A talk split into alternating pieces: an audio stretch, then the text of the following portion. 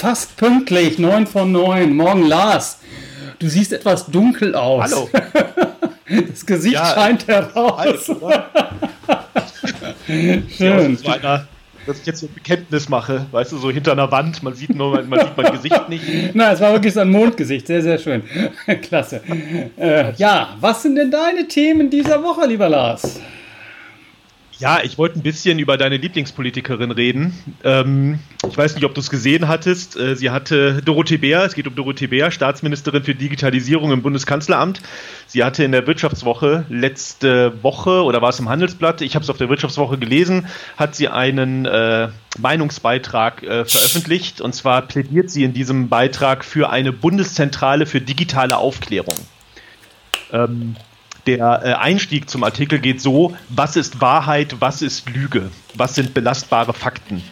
Ähm, ja, ich weiß nicht, ich habe so ein bisschen, äh, als ich das schon gelesen hatte, hatte ich so ein paar weiß ich auch nicht, äh, Assoziationen zu äh, beim Thema Wahrheit und so, aber erstmal vielleicht ganz kurz, worum es so grundsätzlich geht. Ähm, sie sagt halt, dass das Internet äh, eigentlich dafür da gewesen sein sollte, das Wissen zu demokratisieren und auch ähm, ja, Wissen allgemein verfügbar zu machen. Sie sagt aber dann, äh, dass eben äh, das Internet eigentlich dieses Versprechen nicht eingehalten hat. Äh, sondern dass äh, ja Fake News sozusagen äh, das, äh, die Online-Welt erobert haben und dass das eben auch die Demokratie bedroht.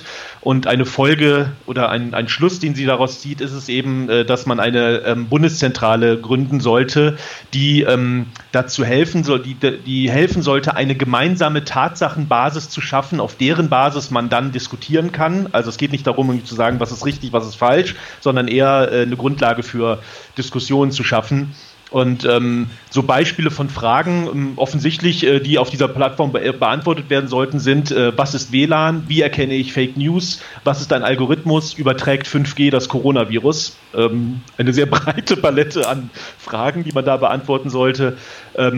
Und äh, ja, sie sagt halt, dass diese Bundeszentrale helfen kann, im Grunde ja schon die bestehenden Angebote, die es gibt, von ganz vielen unterschiedlichen äh, Regierungsbehörden, äh, staatlichen Stellen, Organisationen zu bündeln, also was Bundesländer, Ministerien, Kommunen machen in, dem, in der Hinsicht, das halt zu bündeln und damit irgendwie auch eine größere ähm, Sichtbarkeit und Relevanz äh, zu schaffen.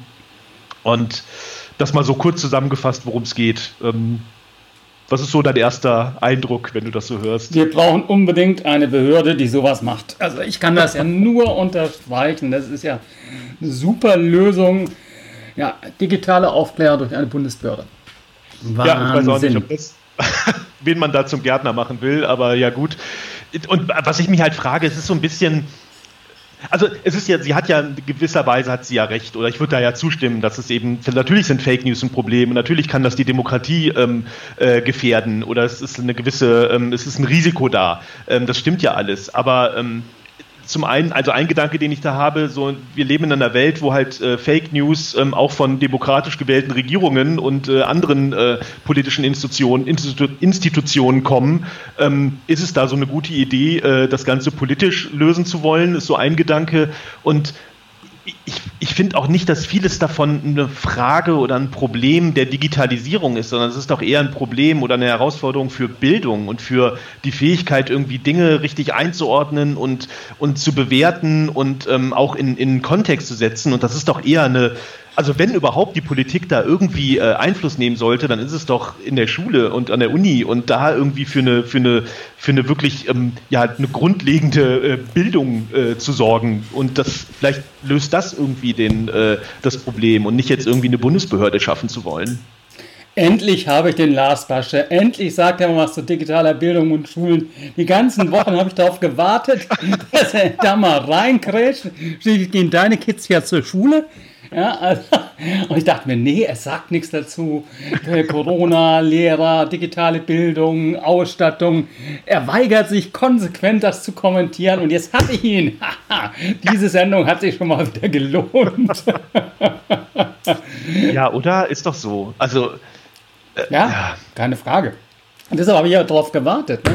Dieses ganze Thema äh, digitale Bildung und auch digitale Kompetenz der Lehrer, Ausstattung, das gehört ja alles irgendwo zusammen. Ja? Ja. Und äh, da sind wir sicherlich noch nicht so weit, wie wir rein sollten. Ich weiß, nicht, weiß gar nicht, welcher Podcast es war. Ich glaube, es war die FAZ. Ich kann mich auch korrigieren, ich suche es raus. wo auch äh, eine, eine Öffentlichkeit bekannte Dame dann gesagt hat, die Schulcloud, wir kriegen das nicht hin, jeder macht in seinem Bundesland seinen eigenen Käse. Statt zu sagen, man einigt sich auf eine gemeinsame Plattform, wie man ja dann inhaltlich ausgestalten kann. Also da liegt scheinbar so, so viel Ärges, äh, so, so viel im Argen, das ist ja schon ja, bedenklich. Und wäre das nicht eine Aufgabe für eine Staatsministerin für Digitalisierung im Bundeskanzleramt? Wie würde unser äh, Freund Gunnar sagen, sie sitzt doch eh nur am Katzentisch. Ja, also es war irgendwie, also ich weiß nicht. Also wie gesagt, so ein paar Dinge, die sie sagt, sind sicher äh, nicht falsch, äh, richtig, gehen in eine richtige Richtung, aber die Schlüsse, die sie da zieht, äh, ja, also was soll das bringen? Und dann, was auch noch interessant ist, sie, ähm, sie, das ist ja so, so ein typisches, ähm, oder das, was sie halt oft sagt, dass man halt Dinge nicht zerreden soll und dass man erstmal anfangen soll und immer so dieses, äh, so, im Grunde geht das so ein bisschen in die Richtung, so erstmal, weißt du, so agil entwickeln und äh, gucken, äh, ob etwas funktioniert. Wenn es nicht funktioniert, macht man es anders. Und sie sagt zum Beispiel eben, man soll erstmal einen Anfang machen und, und nicht eben alles schon entscheiden, ob es jetzt eine Behörde Behörde sein soll, ähm, ob es ein großes Budget geben soll. Man soll etwas Geld zur Verfügung stellen, ein Portal bauen, Angebote einstellen, durch Nutzungserfahrung weiterentwickeln und dann gucken, ob es funktioniert. Und dann kann man über mehr Strukturen und so weiter reden. Ah, und das halt äh, um so ein wichtiges Thema wie äh, Bildung, wie äh, Fake News, wie äh, was ist Wahrheit, was ist Lüge. Ja. Ja. Also, es wird nichts werden, gehe ich von aus. Hoffentlich nicht. Also ich suche diesen Beitrag, der war wirklich sehr, sehr hörenswert, äh, dort ja. zur Schulcloud noch raus und wir werden es verlinken. Es war einer Gerne. der Podcasts, die ich die letzten Tage gehört habe. Da ich immer mehr Podcasts höre, verliere ich hier ein bisschen den Überblick. Gebe ich ganz ehrlich zu. War es jetzt äh, Digitech oder war es Handelsblatt Disrupt? Name it. Ja, ja, ganz kurz mein Thema noch. Genau, äh, was ist dein Thema? Äh, ich bin heute Morgen äh, über PICT, äh, die, die Plattform, wo ja immer auch Artikel äh, besprochen werden, auf einen Lea Däuber in der Süddeutschen Zeitung gestoßen äh, die China-Korrespondentin der Süddeutschen ist und die dort eben die Situation in China entsprechend schildert und auch äh, den totalen Überwachungsstaat schildert. Ich fand das ein sehr, ja, einen sehr lesenswerten Beitrag, äh, denn ich glaube, da machen wir uns wirklich kein, kein Bild hier, wenn wir über Gesichtserkennung und ähnliche Dinge diskutieren, was dort in China schon Realität ist. Es ist sehr, sehr plastisch beschrieben, was dort eben entsprechend passiert. Das wäre wär mein Digitalthema. Äh, leider wieder ein negatives. Wir haben wieder zwei negative und keine Flauschthemen. Ne? Ja, leider schon. Ja, ich habe im. Ähm ich habe den das neue Buch von ähm, Sascha Lobo gelesen und da sagt er, hat er ja auch ein ganzes, ähm, ganzen, äh, äh, ganzes, wie sagt man, Abschnitt, Kapitel nennt Kapitel nennt man ja. über eben, äh, äh, da sagt er eben auch viel über China und auch Dinge, die mir jetzt so nicht bewusst waren. Ähm, geht wahrscheinlich in eine ähnliche Richtung, was du jetzt gerade beschrieben hast in dem Artikel.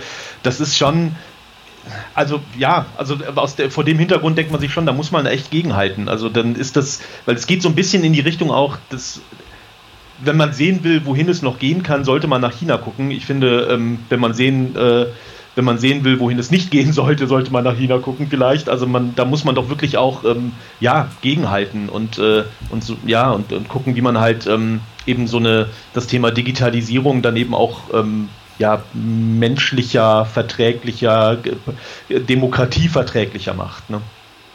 Ja, also ich meine, da äh, denke ich, sollte man sich wirklich auch mal schlau machen. Auch da gab es mhm. ja den Podcast vom Handelsblatt, äh, wo sie sich entsprechend geäußert haben zu China.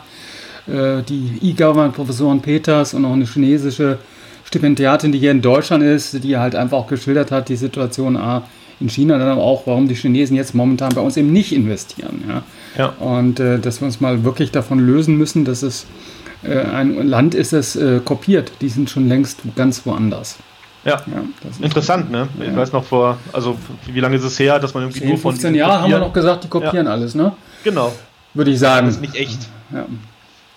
Ja, das äh, finde ich, das sollte man sich ein bisschen auseinandersetzen. Da muss ich mir doch das Buch vom Sascha mal wieder reinziehen. Ja, spannend. Mhm. Ja, ist lesenswert, fand ich. Ähm, ja, hat mir viele, viele Augen geöffnet. Ja, und ich habe jetzt auch den Podcast zu deinem Schulthema gefunden. Das war die Verena Bauster, ah. die sich da entsprechend bei Handelsblatt Disrupt geäußert hat. Äh, und fand ich auch ganz interessant und sie hat sich auch sehr emotional dort geäußert. Ja, und ich kann es auch mhm. nur irgendwo nachvollziehen. Ja, wir sind in unserem alten Thema, äh, wie gut ist äh, manchmal Föderalismus und manchmal, äh, wann ist er manchmal auch etwas hinderlich ne, von der ganzen Sache her.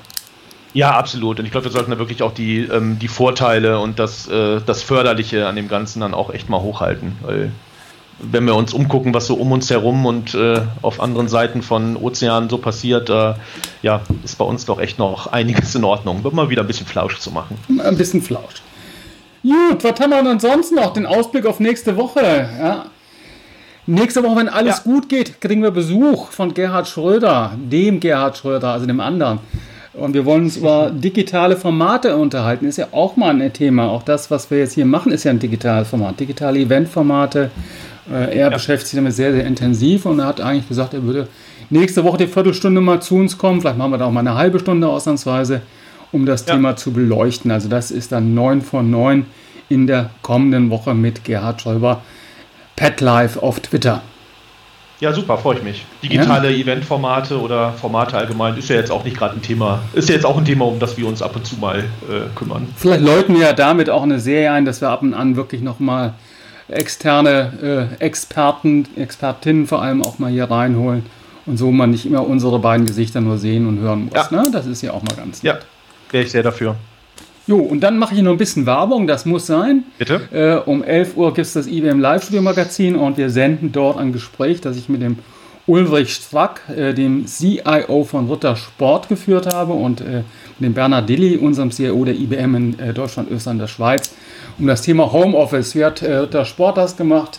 Wie haben sie Leute in der Produktion entsprechend geschützt? Wie haben sie Leute wieder in die Büros geholt? Und analog dazu sagt Bernhard auch ein bisschen was zu dem äh, Vorgehen der IBM. War nicht ein ganz tolles Gespräch, das haben wir aufgezeichnet letzten Donnerstag und werden wir heute entsprechend aussenden. Und habt ihr Schokoladen-Tasting gemacht währenddessen? Äh, ja, ich habe uns eingeladen, ganz, ganz frech, sobald äh, Covid-19 ein bisschen abgeflaut ist und wir wieder mehr reisen, dass wir auf jeden Fall mal bei Ritter Sport vorbeischauen wollen. Er konnte sich gar nicht wehren, ich war wirklich so unverschämt. Sehr gut. Ja. Der, der Vorteil ist, wenn ihr kein Schokoladentasting gemacht habt, man hört euch nicht schmatzen. Das ist doch gut. Ja, das Schmatzthema, das Riechthema, das Schmeckthema, das ist ja bei den nächsten digitalen Formaten dann auch noch eine ganz, ganz wichtige Geschichte. Sehr gut, da reden wir nochmal drüber. Die nächsten Dimensionen. Jo, ja. Lars, ich danke dir ganz herzlich. Ich danke, danke allen, die zugeschaut, zugehört haben. Wir hören uns, sehen uns nächste Woche spätestens wieder. Bis dann. Und jetzt muss ich wieder mal meinen Jingle finden und ich muss ihn wieder spielen. Tschüss.